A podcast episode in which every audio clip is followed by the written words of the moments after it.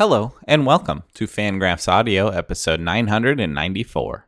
On today's show, Eric Longenhagen welcomes Emma Baccellieri, staff writer at Sports Illustrated, for an extended conversation about baseball journalism and what she's been working on. Emma tells us about sitting down with Austin Riley for an upcoming piece, and the details of her process when it comes to interviewing, transcribing, and the nitty-gritty of the writing itself.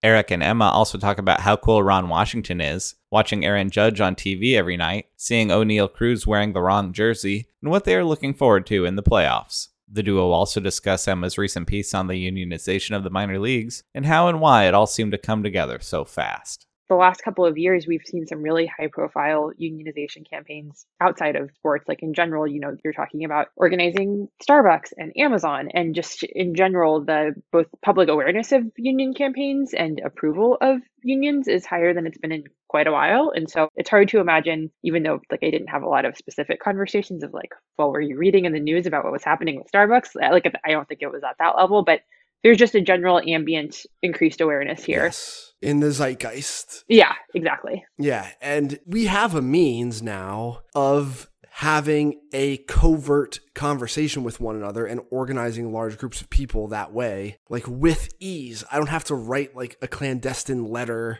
or I'm not trying to organize thousands of people who are in like forty person clusters all over the country through like a series of landline calls, which is what would have had to have been done even like twenty years ago to get a thing like this done. Like just being able to communicate with one another in this situation, like in a way that management isn't aware of and is happening with like real pace and in a way that makes the employees feel safe.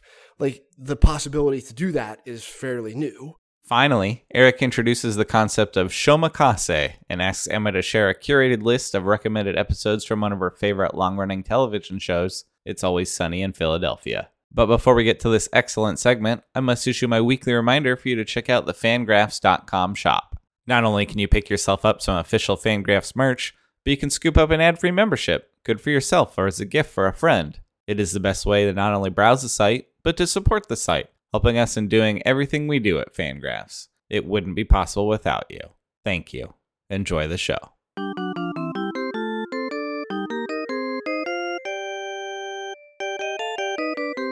Hello again, Fangraphs audio listeners. This is lead prospect analyst Eric Longenhagen coming to you from the Kitchen Island in Tempe, Arizona. I'm joined today by one of the handful of the more important baseball writers in the country right now. That's uh, Emma Baccellieri of Sports Illustrated. Emma, how's it going?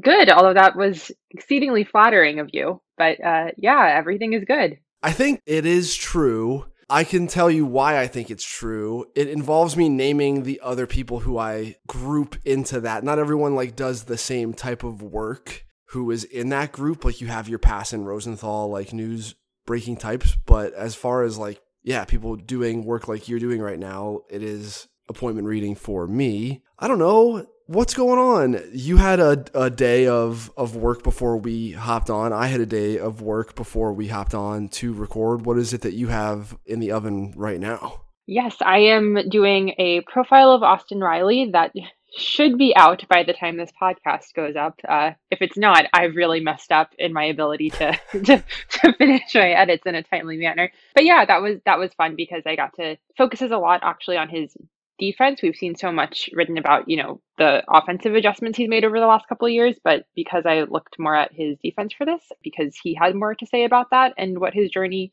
has been like to improve there and to, to stick at third base long term, I got to talk to Ron Washington for a long time, which was great because he's just one of my favorite conversations in baseball. Yeah, I can't imagine that he'd be anything other than one of the best. Yeah, pretty much. But yeah, well, that's interesting. Austin Riley's one of those guys where, yeah, when he was a prospect, it was just like, oh, I really don't know if this is going to work, if this, you know, just defensively over at third base. And it's funny because a handful of those guys just during the course of my lifetime, like doing this job, who have like had question marks. Some of them have not only stayed at third base, but some of them like became really good. Like Nolan Arenado at one point was not a lock to stay at third base, which feels insane now. Yeah. But yeah, Austin Riley's one of those guys. And of course, it's like Ron Washington ends up there. Just this other random series of events occurs. And some of it has to do with Austin Riley himself, I'm sure. How about, how like do you go about deciding that that was the thing that you wanted to do? Like, what is the process for you logistically to have the idea and then bring that to like make it reality? Yeah. So this one was one that I, I went into pretty open-minded. Like, you know, I just pitched my editors not long after he signed that extension of, you know, okay, we haven't really done a big Braves story this year, which, you know, it's kind of natural as you're looking ahead to the playoffs to do something on the team that won it all last year. And so with as many extensions as they've done, like it seems kind of natural to do something on the guy who has signed the biggest one that will last the longest. And so didn't really have any like hard and fast parameters on what the story was going to be. I just, you know, he graciously agreed to meet up at a, a Starbucks so we could like sit away from the park and like talk for a while. And I just wanted to see kind of where he would take the conversation. And so, you know, some stuff about just what it means to sign an extension like this in general and how you think of it, like how you even conceive of what does ten years look like, ten years of your life, and like how do you judge the difference between two hundred twelve million dollars and, you know, one hundred ninety million dollars? Like to me, those numbers are both just insane. Like I, I don't think I could, it's really hard to imagine the difference between nine years of my life versus ten years of my life and, you know, X dollars versus Y dollars. The same was kind of true for him, which I, I think is probably true for anyone. And yeah, so then just in talking about his evolution as a player, you know, there's already quite a bit out there about some of the changes he's made with his swing and just his mental approach at the plate, you know, after struggling in twenty nineteen and kind of in twenty twenty as well, like what it took to get him to have the season he did last year and has continued to have this year. So I was like, okay, I think, you know, you've already talked about this before. Maybe you want to talk about defense instead. And he had a lot to say, so it worked out really well. Do you have like a recording software and you're getting audio of the interview the whole time, or are you like taking handwritten notes? I record on my phone. I used to have like an actual recorder that I brought with me separate from my phone because I was like really paranoid about trusting my phone to do it, I guess. And I just thought like a recorder was better. But over the last couple of years, I've gotten lazy about bringing separate equipment. So I just bring my phone, record it on voice memos, but try to take notes as well at the same time because I find it makes me a better listener. Like it's easier for me to, I mean, I'm sure some people don't have this problem, but for me, I can find myself like just having a, a baseline conversation where I'm not like actively engaged in what they're saying on a level where I am thinking about like, okay, what makes sense to follow up in here? What's a detail that I want to ask about more? What's something that feels like it might have a story behind it?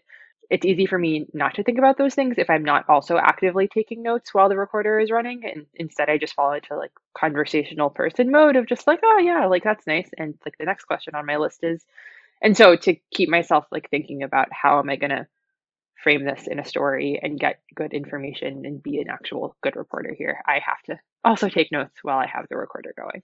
Yeah, there's something about writing it out that for whatever reason is is helpful for, for me as well. Like there are lots of scouts now who, even I was at the Diamondbacks game last week and a bunch of the scouts, I would say much more than fifty percent of the scouts now are just using some sort of tablet to take their notes. And a lot of them, it seems, I'm not looking over all your shoulders, folks, but some of them, a lot of them are taking notes seemingly directly in their team's system. So there's not like a transcription of their report that occurs later from like paper or from something, you know, that is just what they are using and then into the team system where they're like filing reports. I do know some people who do it that way, but some of them are just like zooming in on a small, you know, like lined paragraph section to fill in comments and then like zooming out and like, you know, ha- they have drop downs for different stuff sometimes, tool grades or like physical descriptors and things like that.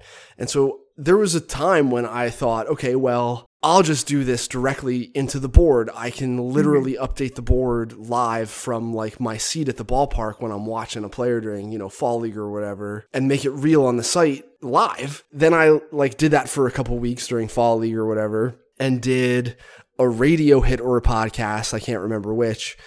And I had no recall. Like yeah. My ability to just know very specific things off the top of my head about the individual players I was being asked about had kind of gone away because I had just engaged with that one time. It had been made manifest on the website. And so like it was almost in one ear and out the other for me. And so now I'm like still pen and paper and then coming home and like doing things again, like a second time, basically. It's just like sort of helping things stick to my noggin. And then, so you start to sit down to write. How is it that the, the audio becomes written words in like, you know, a Google Doc? This is a good one to ask that question about, because in, in this case, I wrote about fifteen hundred words and realized like, this is completely wrong. Like this structure doesn't make sense. Like all of it goes into the garbage and, and start again. So in an ideal world, it would just be, you know, I transcribe.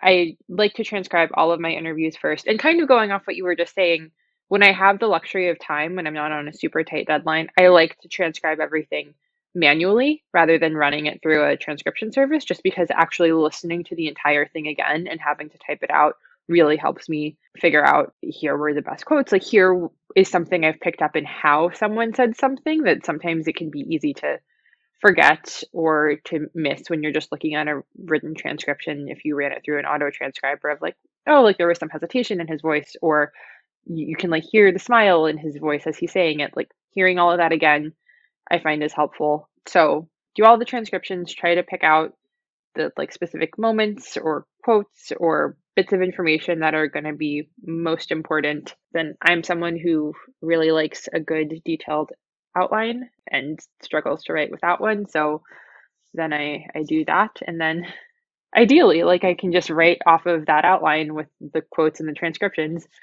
Sometimes like today, I, I start and realize mm, this outline is not working. This is not the best way to tell this story, and have to figure out something more structurally sound or just to, like better from a, a writing perspective, like a, a craft and quality of prose and clarity and all of that.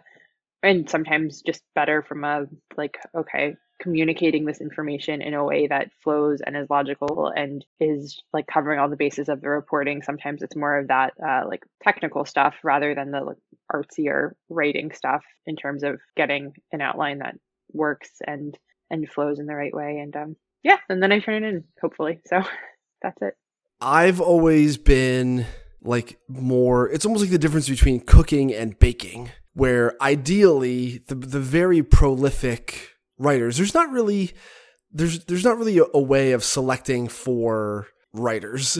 We don't have like, you know, there's no data on the way we did. Like if I turned in a paper in college and it was just grammatically fine and the writing was fine, like it is going to do well in that environment. But like you can't get a clean cleanly written B when your story like isn't that interesting with no structure like in the real world, you know? So I am more of like the baker type where, yeah, like I find sometimes scrapping whole huge chunks of a thing rather than the very prolific writerly types who just vomit up things very quickly and then they like move things around and they season and change this and they feel like a comfort in doing that bits at a time that I do not feel. Yeah. I don't know if this is a similar thing for you, but for me, I guess I'm too self-conscious or neurotic about, I can't let myself just do that entire, like, oh, I've just put everything out on the page. And now that all of it's out there, I'll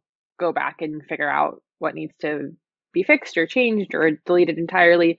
Like I edit too much in my head as I'm writing to, yes.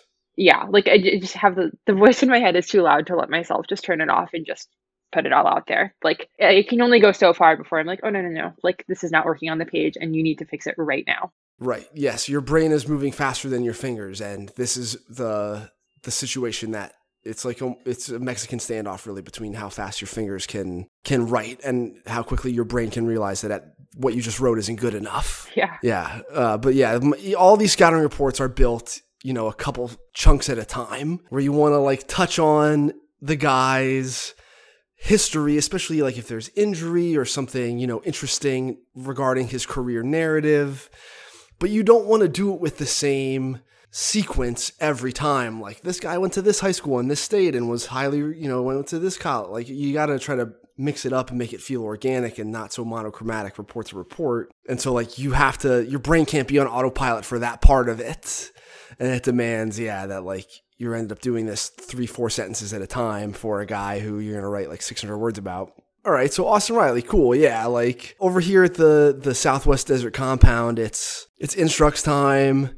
I've been doing a lot of spreadsheet work. I haven't like published anything in a while, just like building a foundation for off-season list stuff with data that I've sourced. Kylie has sourced some of this. He and I have been like kibitzing in a in a Google Doc together here for the last, I don't know, like week and a half. I'm going to update the one hundred here soon based on some of like, we have a whole full season worth of data now. And so invariably, as we're working through stuff like this, questions that you wouldn't think you'd have to answer, they're like very weirdly specific to some of the stuff we're trying to do. Like all of a sudden you have a whole season's worth of data for all the minor leagues, and like Danny Zips is helping us out and Ben Clemens is helping us out, try to pull some of this data together from the big leagues to create like baselines basically for the prospects to say, all right, well, you know, the catchers in the big leagues tend to perform like this in these stat-casty ways behind the scenes. And so like the minor league data that we have indicates that like, wow, Bo Naylor, Bo Naylor is just going to like be the everyday Guardians catcher next year and like maybe be oh, like a rookie of the year candidate next year. You know, like this guy's ability to control the zone and hit for power for a catcher is like actually when you really look at this is like pretty exceptional. So all that stuff will just like eventually get squeezed out of the toothpaste tube of the prospect lists. And that's sort of what I've been going on. So for something, yeah, like that, how do you balance what, I mean, there's so much like hard data and like both the numbers you actually have for minor league stats and what you know about how to interpret them. And then you have the conversations you've had and what you've seen with your own eyes. Like, I realize this is a much bigger conceptual question about how to evaluate prospects and how to do the kind of work you do. But how do you balance how much of that? Like when you're in this stage where you're in the spreadsheets and it's been a while, how do you know how heavily to weight each of the, the pools of information you have access to when you're trying to figure out what to do with it? Yeah, it's really hard. And the thing that obviously, there are the two ends of the spectrum. Like you have the guys who have basically shown you for their whole life that they are good at, at this, right? Jose Miranda and Steven Kwan and Ty France and guys who like they are just performing and have done it their whole lives, including into the upper levels of the minor leagues. And there's not, you know, like an underlying statistical red flag. There's not like anything. There's no reason to doubt them. And then you have the ones who are like five years away from having laid a performance track record that's anything like that. And then the hard part for me is figuring out when they are transitioning from one end of that spectrum to the other enough that I want to buy it in a huge, huge way. So like Jackson Chourio of the Brewers, I've seen a lot of Jackson Chourio. I've seen a lot of sixteen and seventeen year old Jackson Chourio. And then I saw like five games worth of Jackson Chourio this spring during minor league spring training. If you would have told me at the end of the year that he would have, like, on paper, seven power, I would have told you that that's totally crazy, that, you know, I get it that six months of physical development for an eighteen-year-old is a significant thing. But for, like, scouts to be telling me that if this guy were just a draft-eligible high schooler, he would be the slam dunk number one pick, and that he has like elite bat speed and has gone from, you know, contact oriented guy to huge power with like some scary swing and miss stuff underlying, even though it's not obvious, like in his triple slash line, really. I would have like said that that's, that's totally different than the player I saw in February. So knowing that what I saw with my eyes, because the huge chunks of evaluation in person come minor league spring training and then again during instructs,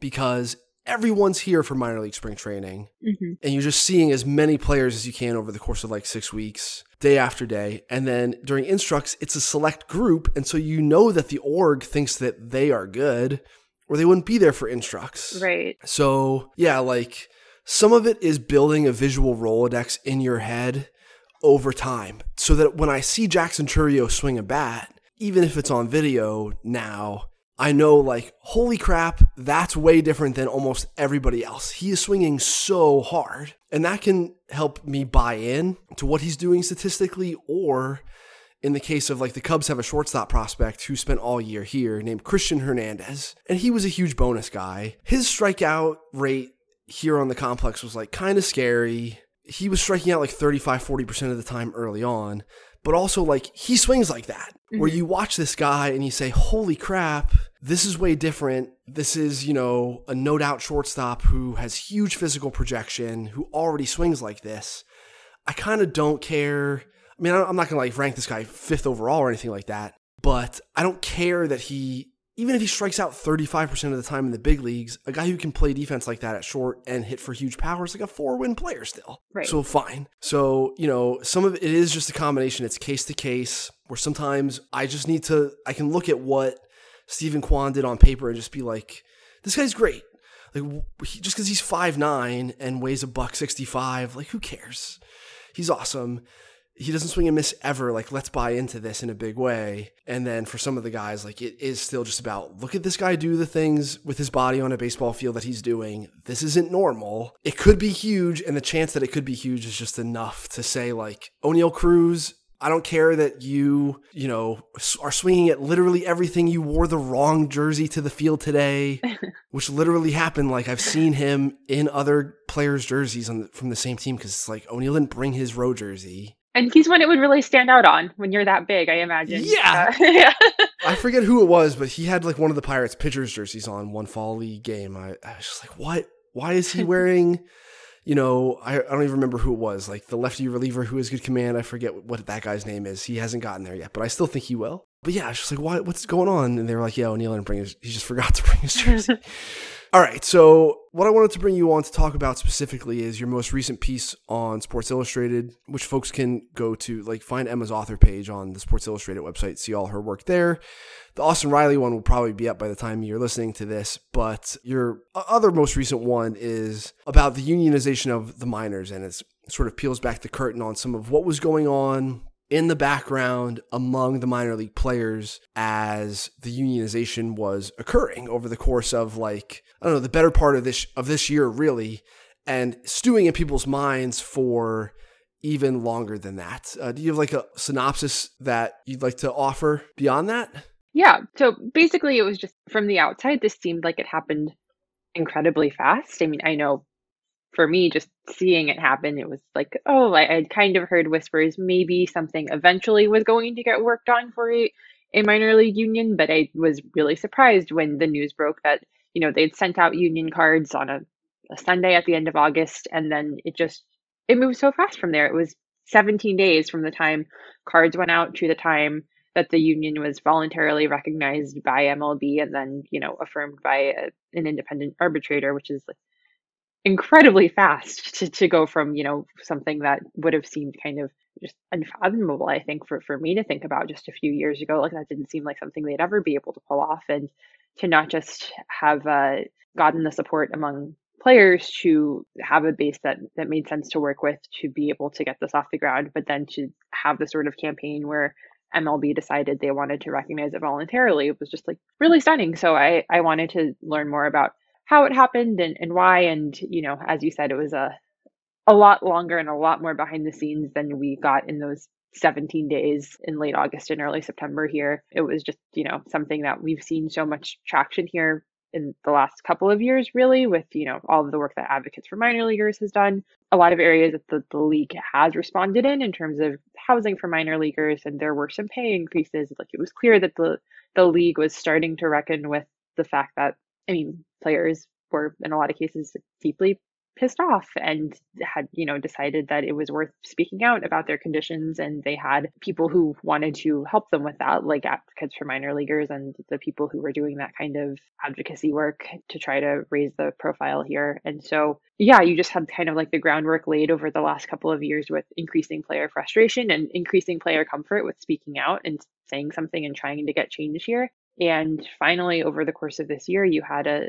a small group of guys who, starting in spring training, were talking to the players in their clubhouse, talking to all of their friends, talking to people they knew in other orgs that they'd played with before, of just like, this is what this would mean.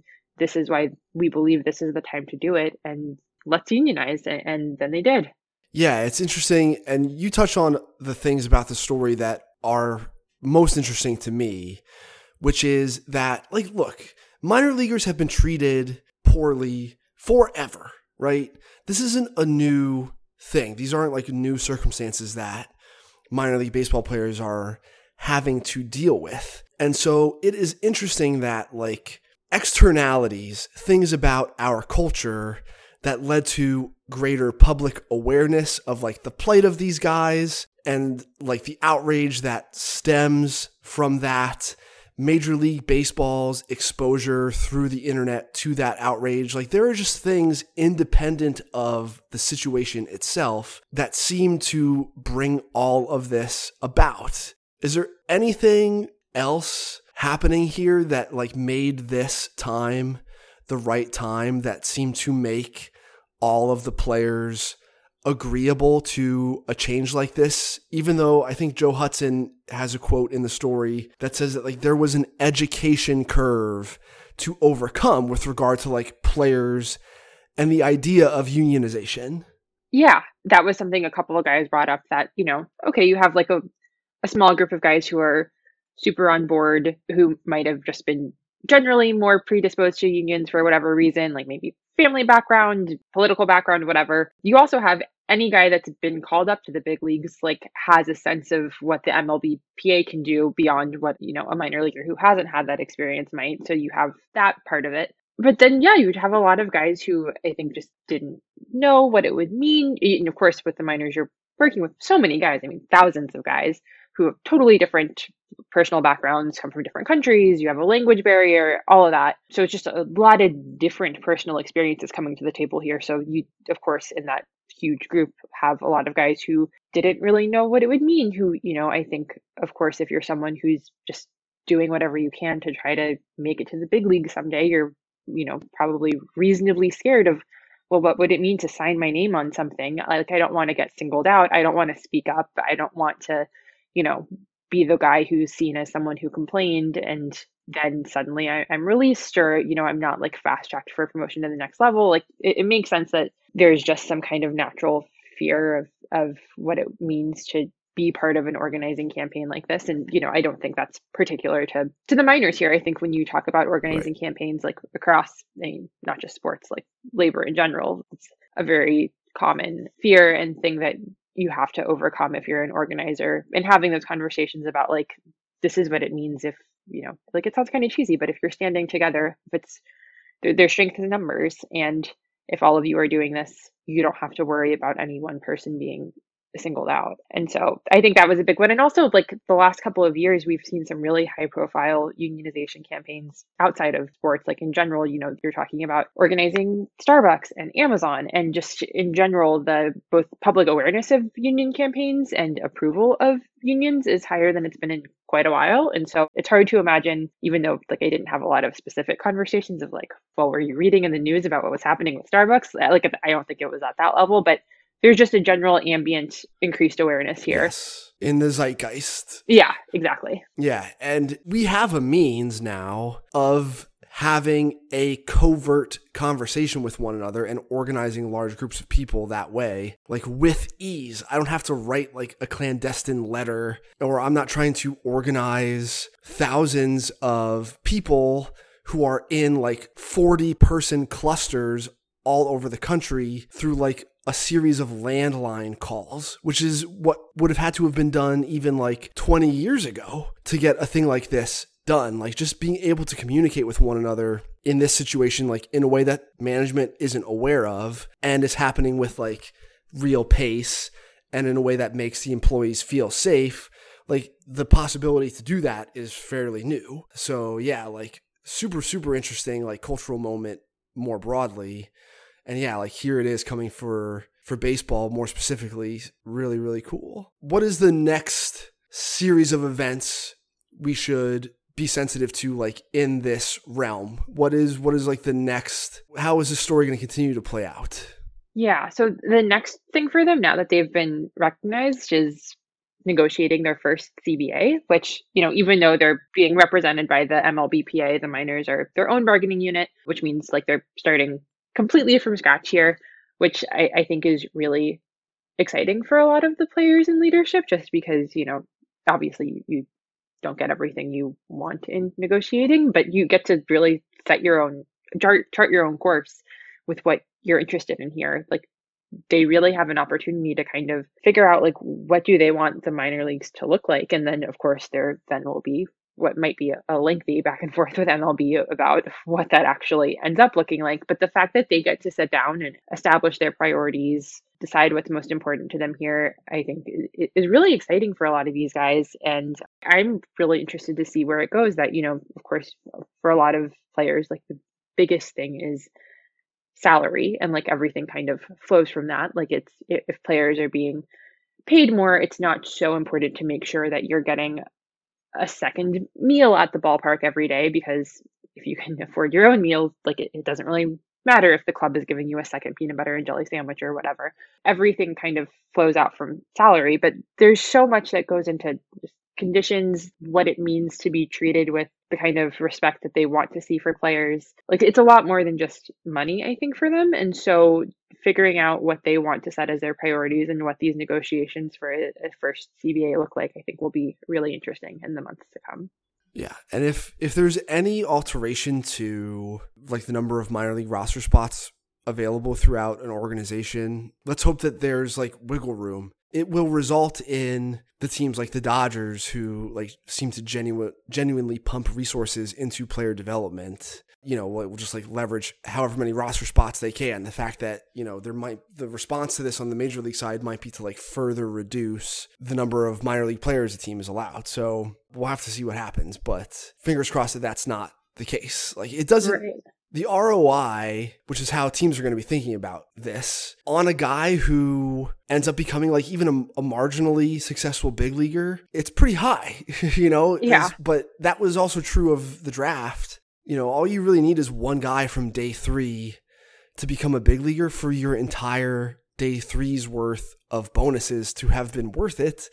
And yet we have, you know, saw the draft slash in, in half. So obviously there's more going into it than, like, a simple, like, surplus value calc of a middle reliever who was given a senior signs bonus in the third round, right? But yeah, it seemed pretty fundamental to me that, like, having as many opportunities to grow and develop good big leaguers would behoove the teams, but they haven't behaved that way. Yeah, it's, I mean, the example you gave actually of, like, a potential future middle reliever, one of the guys I talked to for the story, Josh Hedrick in the, the Mets system, is in double A right now. And this was the example he gave, that he was undrafted, so no signing bonus. Smart guy, went to Johns Hopkins and was like, if I make it to the big leagues for, like, a few weeks and provide a fraction of value, like, if you're looking at the fact that, you know, one win above replacement is worth, you know, what, nine million dollars on the free agent market. If I can be worth, like, a third of that for just one year, like, the return on investment is obvious. Like, you, and that's just one guy, that, like, if you're extrapolating that across an entire organization, even when you're talking about hundreds of players, like, the opportunity with what the value of, of a win is, of what just one guy who might have otherwise, you know, not had a chance to develop into a player, or might have even left the minors altogether because he, he felt he couldn't live the lifestyle anymore. If you have one or two guys who are breaking through in a way that they wouldn't have otherwise, in a sense, they're paying for the entire, you're getting a return on investment for the entire thing. So that's something, like, that they are extremely aware of, that, you know, players talked about themselves. And uh, yeah, it, it, it's interesting to me that obviously it's more complicated than that. Clubs have other things that they're weighing there and considering, you know, more straightforward than just those specific numbers on a, a balance sheet or whatever. But yeah, like, players are certainly aware of that, that, like, if just a few of us who didn't have big signing bonuses pay off in a way that we couldn't have otherwise done before, like, the value of this investment is, is clear here. It's not just about, you know, what we think is the right thing to do or wanting to be treated with more respect or dignity, although for a lot of them, of course, it is that. It's also just, like, they believe this makes baseball sense, and I think in a lot of ways it really does. Yeah, I agree. And Hedgeka's Hedgeka's like a he's like a low slot submarine type guy, mid eighties. Slider's got a lot of length. He's got a shot. He's one of those, you know, low slot bit pitchers. Fingers crossed for that guy. It's fun, you know, it's fun to watch him do his thing, because he's got, like, a super duper, like, knuckle scraping Taylor Rogers kind of delivery. And he wears rec specs. So the whole Does he, he has the yeah, he looks the part of a of a reliever with right. a funky delivery. Yeah. the Ziegler, the Ziegler archetype. So how much baseball have you been just sitting at home watching lately? What's on your T V in the evenings when you're just kind of putting on a game? I have exclusively been watching uh, for Aaron Judge over what feels like forever now. It's been about a week, but it feels like this yeah. is all I have been watching. Is, and to their credit, the, as we've been waiting for home run, you know, sixty-one and beyond, these have been some really fun games the Yankees have played, which makes it all the funnier to me that people are frustrated that they haven't seen the one specific dinger they're looking for. Because, yeah, we've had like two extra innings games, lots of close games, and just no Aaron Judge home run. But that is uh, all I have been watching lately. Yeah, and like they're playing the Blue Jays who need every game. And yeah, like that's been dominating my T V as well. It's appointment viewing just to watch this guy try to do his thing. I got put to bed before McGuire broke the record. I was like all over the Sosa McGuire race in ninety-eight. I was ten years old. And so it was a huge, huge deal to me. And yet like the night McGuire broke the record against the Cubs, like I got taken to bed, like, all right, buddy, like I don't think he's going to come up again. Like, let's go to bed. So I didn't see that one. So now I'm like, I've got to see this one. Have also been watching, obviously, like things in the A L wildcard situation play out. Although, you know, the way things have, have just shaken out, it hasn't been a very interesting stretch run in terms of like drama surrounding the, the postseason spots. Yeah, really, other than the N L East, it's like there's just nothing that's uh, that intriguing to really watch out for here in a way that makes me want to feel like, oh, this last week really means something, which is kind of a bummer, but, you know. Yeah, we would need one of the A L East teams to really fall off. We would need Tampa or Toronto or I guess maybe Seattle to like really lay an egg here the last several days while Baltimore gets hot. And that's like the only real opportunity. And I guess the bottom of the N L wildcard situation is still not settled either, but neither team is, none of those three teams is like grabbing hold of anything really. Like they're all kind of limping to the finish a little bit. Yeah. If you had to cluster like a, a couple teams here who you think are clearly at the very head of the pack should be the collective favorites for like making a, a deep, deep run, the elite handful of teams, who would you point toward? It feels so boring, and I feel like I have given a variation of this answer for like, gosh, like three or four years now, but it really is hard for me to, you know, I wouldn't be shocked if someone manages to beat the Dodgers. It's obviously possible, sure. But it's just the Dodgers and the Astros, it is so hard to pick against them right now. Like it just, it's all there. And, um, you know, I, I think obviously the Yankees have put things back together. Both the Braves and the Mets, I can see whichever one ends up coming out of the East there, or even whichever one ends up in the wild card. Those are obviously, you know, two great teams that I, I think can really go far. But um, yeah, it's just like if I have to do Astros and Dodgers versus the field, I, like I, I don't think I have a reason to take the field. Yeah, I'm with you. And yeah, like that's how it always is. Of course, like if the White Sox were gifted a playoff spot, all it would take is Dylan Cease having like a couple good starts for them to make a real series out of it or whatever. Like any of those teams, Philly, San Diego, whatever, they could absolutely beat the Dodgers in a series or, you know, the, the Braves in a series. So, uh, but I'm with you. Like it is ridiculous to think about. Houston, Houston is, when they pare down their rotation, like Jose Urquidy might not make their playoff rotation. Luis Garcia or Lance McCullers, like these are the dudes. Lance McCullers was pitching in decisive World Series games a couple of years ago, right. And now he's like on the chopping block of their postseason rotation because their rotation is just so good and deep. Like that's kind of incredible. So I think those two teams are absolutely there. But I still think Atlanta, I think what Atlanta did by adding to the back of their bullpen, like having Raisel Iglesias as your setup man, that's pretty dirty. And then who knows, Tyler Glasnow looked pretty good today. And like the Rays generally have started to get healthy. And so maybe they're dangerous. And, and I think Cleveland's bullpen shortens a game in a way that like makes them super dangerous. But, but yeah, I think those are the two teams. Yeah, with Cleveland's bullpen in particular, the format of the playoffs, I think this year is, you know, I haven't thought that much about yet of what it'll be like to have having to make it through that first round, potentially without a day off, depending on what your league you're in.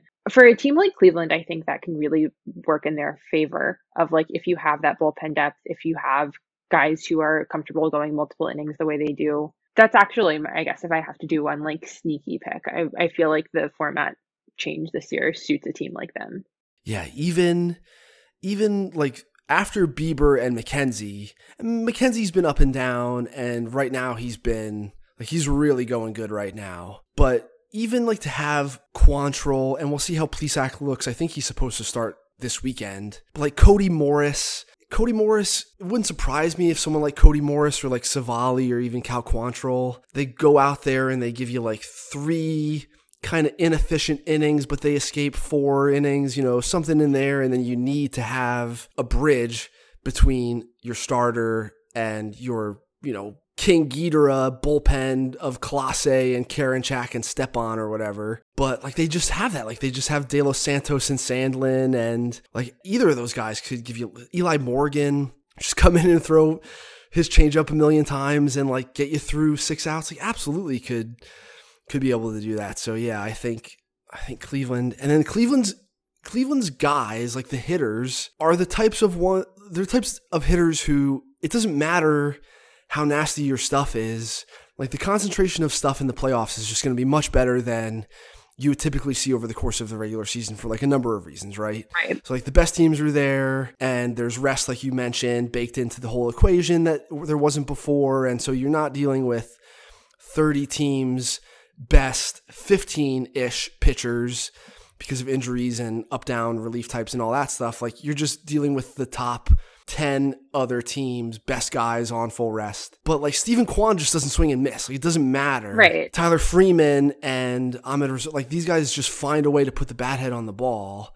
Jose Ramirez can take anybody deep at any time from either side of the plate. Like, the depth of their lineup. I, I don't believe in Oscar Gonzalez or anything like that. Like, I'm not that crazy, but I still think Oscar Gonzalez at some point is going to turn into a pumpkin who walks like two percent of the time because that's what he's been his whole life. So that's, but that's my perspective on that. But yeah, like, I think Cleveland's super dangerous. Is there anybody else who you think is like lurking in the weeds here who might jump up and, and bite someone like in the N L? Wheeler, you get a good Wheeler and Nola start back to back.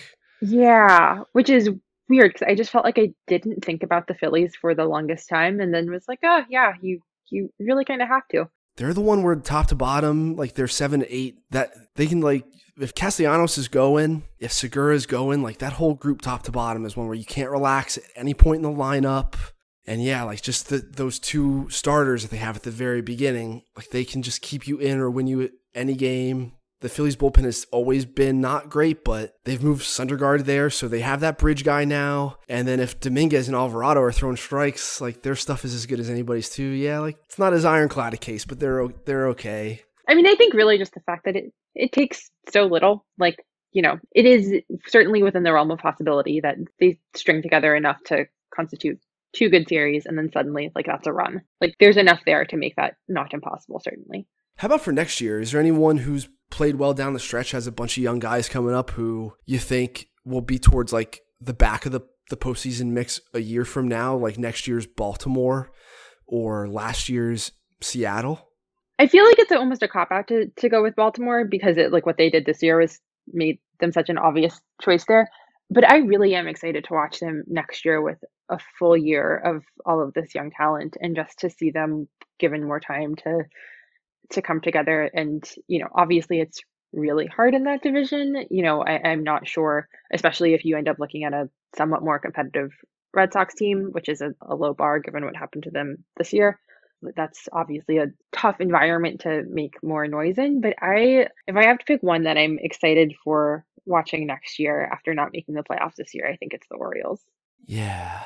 Especially with who knows when Grayson Rodriguez, they will, you know, deem him ready. I actually haven't checked to see how he's been since he's come back, since it seemed unlikely that they were going to shoot him right into the big leagues coming off of that injury. Arizona's looked good down the stretch here. I don't know if they're going to trade one of these young outfielders this offseason. The group of Varsho, McCarthy, Carroll, and Thomas. You know, Thomas looked fine early on. He's barely twenty-two.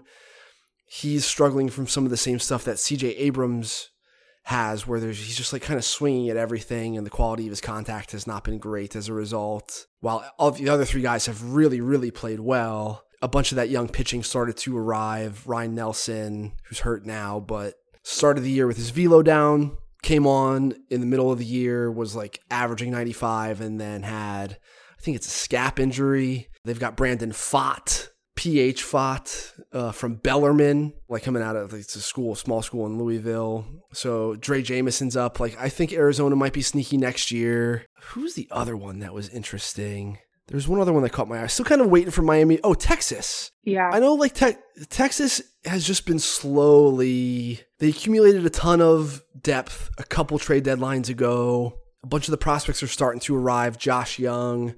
We should see Owen White. Mason Englert had a great year. Should be added to the forty-man. Cole Winn had a not-so-great year, but, you know, historically he's been a good mid-rotation pitching prospect who's also, like, his forty-man timeline, it's here. So, you know, Seager and Semien in tow for the long haul. Jonah Heim had a breakout year. John Gray had a good year. That looks like that that's going to be a good free agent signing, et cetera. Like, I still think Texas slowly kind of starting to bring it here, but that division's going to be tough, I guess. I mean, I think Seattle's here to stay. Houston's, Houston yeah. certainly is. And then who the hell knows with Anaheim and, and Oakland will probably be a while yet. So, all right, let's do some ridiculousness here to close out the show.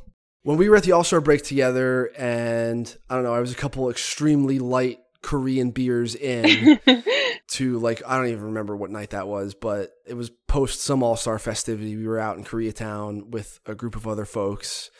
And I mentioned to you this thing that I had sort of come up with. It's not like I invented, I just invented a term for it that I call shomakase, right? So omakase is like a chef select dinner, where like, you know, you go to like a sushi restaurant or whatever, it's a Japanese phrase for it, you know, prefix is, is another way of saying it, right? Where like, you don't really pick anything from a menu, you get like a six course meal that the chef decides on and each dish like comes out in order with, you know, your, whoever else is eating with you, hopefully. And uh, like, you don't decide anything that night, like everything is sort of done for you. You get like this big multi-course meal of like small little bites. Uh, and it's called omakase. So my idea is, and Emma knows this already, I'm explaining for the benefit of the listener. This idea of shomakase is there are some T V shows, like there's only so much culture that you have time to experience. And as we continue to get like longer in the tooth as a civilization that produces culture, like you only have so much time to consume the things that are worthwhile to consume. At some point, there will just be too many good movies, worthwhile movies for like you to cram into your whole life, and and T V shows and like music to listen to, et cetera. So it would be good if for some of, especially these T V shows, like some of that to be curated for you. So omakase, shomakase. And this is especially true in the T V shows that don't have like a through line narrative, where it's not important to watch each episode one right after another because the story is important, like in The Wire or The Sopranos or something like that, where like the story is a huge part of the show. But for something like right. The Twilight Zone or The Simpsons, there are just so many episodes. Someone with like a museum curator's knowledge and passion for The Twilight Zone should pick like twelve of the best episodes of The Twilight Zone for you to watch so that you can experience peak Rod Serling and then be done. Okay. And this like idea stemmed from me having like a come to Jesus moment about how many days I have spent watching the British Baking Show. Like mm. I've spent probably like three, just from watching every episode once, it's like three days worth of hours of nice British people baking with one another. And I know like we can have a broader conversation about that's okay, Eric, like that's fine to do, but we're not going to have that conversation now. So I pose the question to you, like, what is a show that you feel that level of comfort and mastery over and like passion and care for that you would care to like shomakase for our listeners? First of all, I love the language you're using here. Like the care and curatorial aspect of it is just so, makes it sound so lovely. Whereas like I was just thinking of like, ah, like what is the garbage I pour into my brain on a daily basis and how can I regurgitate it for the, these lovely listeners? You you make it sound so nice. I did have a couple of someone, options here. Someone cared about it. Someone loved it. Fair enough. I had a couple of choices here. I think the show on balance I watch the most is Frasier because It comes on every single night on the Hallmark Channel, and also for a while it was in the Nick at Night block. And I am someone who stays up extremely late. I like I'm naturally kind of an, an insomniac, and I also like my work habits are bad in terms of meeting deadlines and working in a timely manner if I'm not like physically at the ballpark. So I stay up late a lot. I watch a lot of Frasier. I got bad news for you. You're going to start paying for that physically at some point, but continue. I, yeah, I know. Okay, not to go on a tangent too much, but yeah, people fine. have been saying that through, I'm now, I'm twenty-seven, I'm about to turn twenty-eight, and people have been saying that to me for years now. I think I just am genuinely better suited to be not fully nocturnal. Like there have been times where I've lived on a nocturnal schedule for like a week or so, and you know, it is hard to do long term. But I just think I'm someone who like my entire body clock has shifted like six hours past what society would like it to be. And I wish the world was more accommodating for that. But I, I did find the one job that really does kind of uh, cater to it by Enable. having to write about baseball. Yeah, exactly. Anyways, so I thought about Frasier, but I felt like even though it is the show I have logged the most hours with, okay. the, the lovely thing about Frasier is to me, like, yes, some episodes are better than others. I could do a curatorial thing here. Frasier has such a narrow, the standard deviation of Frasier episodes is very, very small. They all exist in the same band. So instead, I chose a show that is not one that is just like background noise for me, but one that I rewatch frequently out of like joy and making a conscious choice to watch it, not just what is on at two a.m., which is It's Always Sunny in Philadelphia, which I think also fits this because it has, there are no connective plots throughout one episode to the next. Like there are some recurring things, but each episode works as a standalone. A ton of episodes. I feel like people don't realize like how long the show has been on. Like, you know, we're fifteen seasons now. There is a lot of Always Sunny to choose from.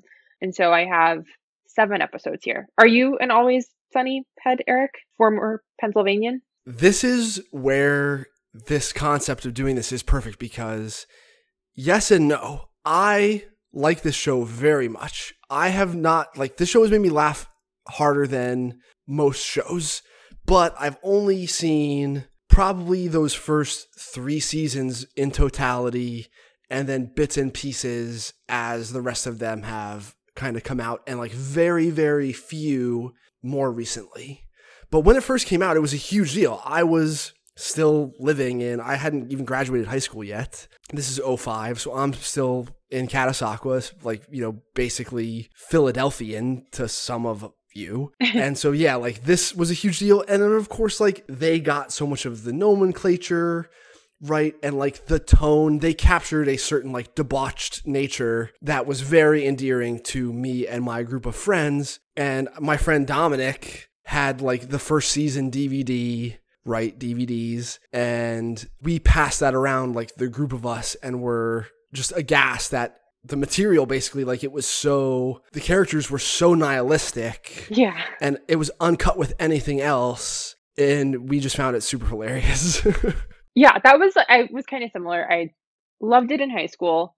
I then had like a period right after college where I had a lot of free time where I ended up like coming back to it and realizing like, oh, like this show, even though it was going on for years while I wasn't paying attention, is like still really good and enjoyable. And then I had, I did a total rewatch during the pandemic, early pandemic. Awesome. Which has led me here with the ability to to offer you my show Makase of Always Sunny in Philadelphia. Oh yeah, lay it on me. Okay.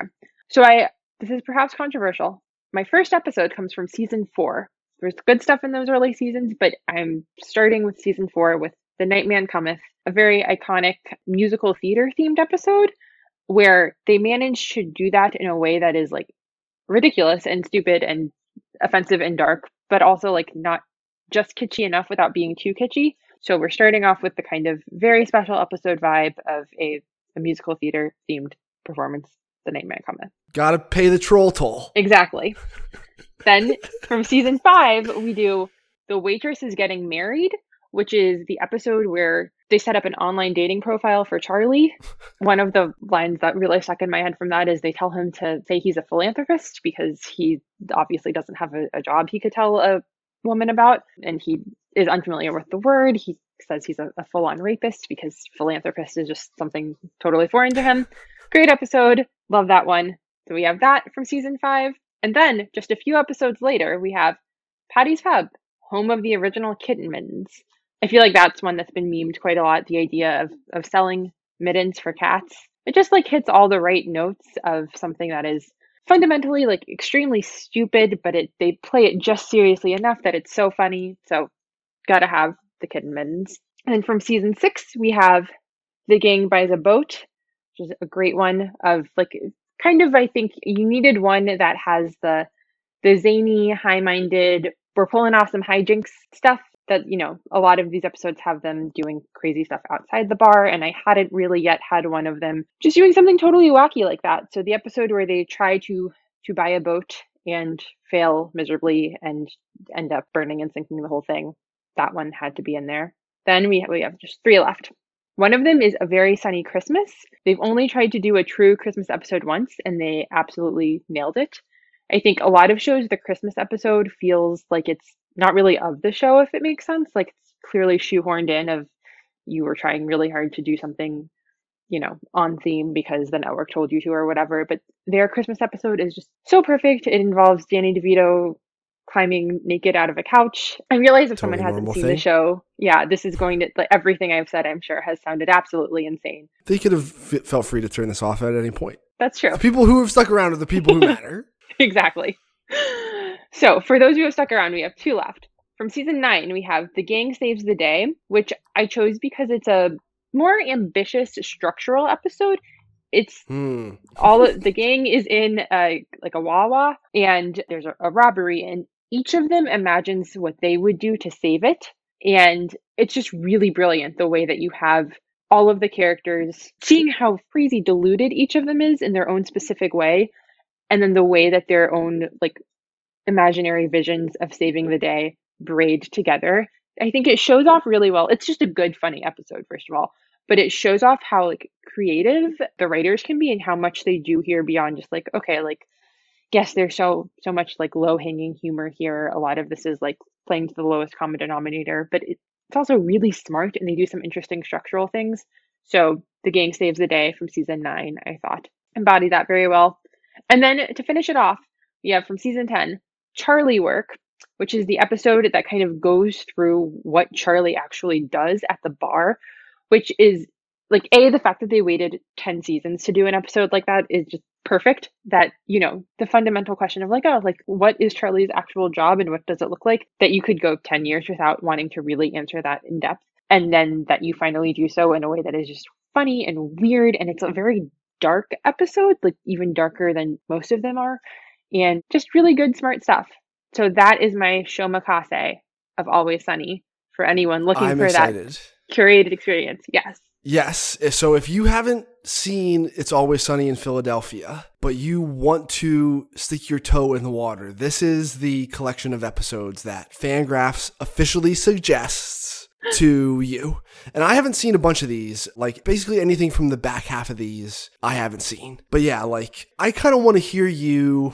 If I was to, to name, let's say, like a couple characters from the show, could you give like a, a brief character scouting report on, on each of them? Yes. All right. Let's start. Let's start with some of the core players. With Dennis, played by Glenn Howerton. Yes. Who's got a great jawline. He does. Very handsome man. Dennis is in a group of people that are all very dark and nihilistic and self-serving. Dennis is, I think, the darkest and the most like overtly sociopathic. He, they all work at this bar. He is the brother of Dee, one of the other main characters, and best friend of of Mac and Charlie, the other two. And um, yes, just this is the one who is like, all of these characters are terrible people, and Dennis is the most transparently so. Like very aggressive and terrible with women, super high opinion of himself in a way, a lot of ways that don't match his actual lived experience at all. He is the one that is like, okay, you're swimming in a pool of like dark nihilism here, and Dennis is the most obviously the worst. Yeah, as I'm thinking more about all the characters, it is almost like antisocial Looney Tune characters. Yeah. Who like occupy this show. How about Rickety Cricket? Rickety Cricket is a former friend of, of the central gang here who has just, all sorts of misfortunes have befallen him. He is homeless for much of the show, struggling with all sorts of things. He is generally in a, a bad place, but he means well. How about uh, the McPoyles? Last one. The McPoyles are a side character of a, like a family that the, the gang knows who are just deeply weird. Like if we were previously talking about, like you said, like antisocial Looney Tunes, the McPoyles aren't dark in that sense. They are just weird, weird people.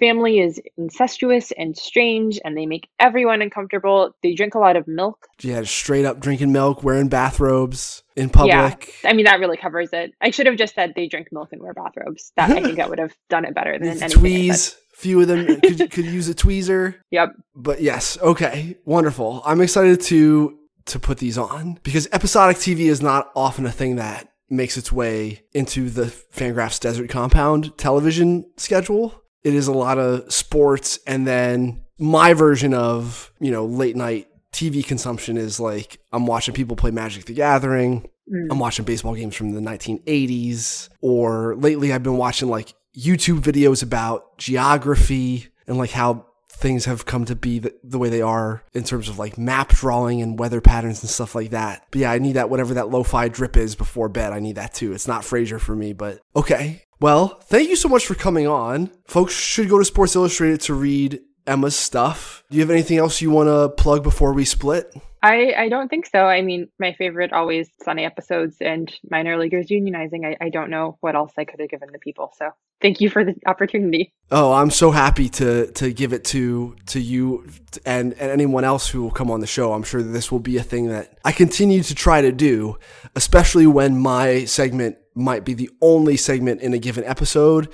And we only have like playoff baseball. There's only so much of it going on. You know what I mean? Like yeah. You can't talk about a whole league's worth of stuff. So yeah, I think that the Show Mikase thing might be a consistent through line for, for guests from here on out. So for Emma Baccellieri, I've been Eric Longenhagen. Thanks to Dylan Higgins for producing. Talk to you again soon, listeners.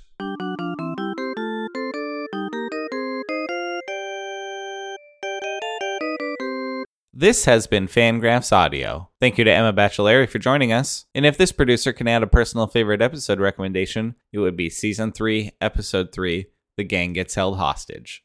We hope you enjoyed this episode with Eric and Emma, and if so, consider sharing it with a friend or two. It helps us out. Have you downloaded the Fangraphs app yet? Available now on the Apple Store or Google Play. It's the best way to keep Fangraphs in your pocket on the go. And of course, don't forget to sign up for the Fangraphs newsletter, free to your inbox. It is the best way to keep up on everything we have going on at the site. That will do it for us this week. Be excellent to each other, and we'll talk to you next time.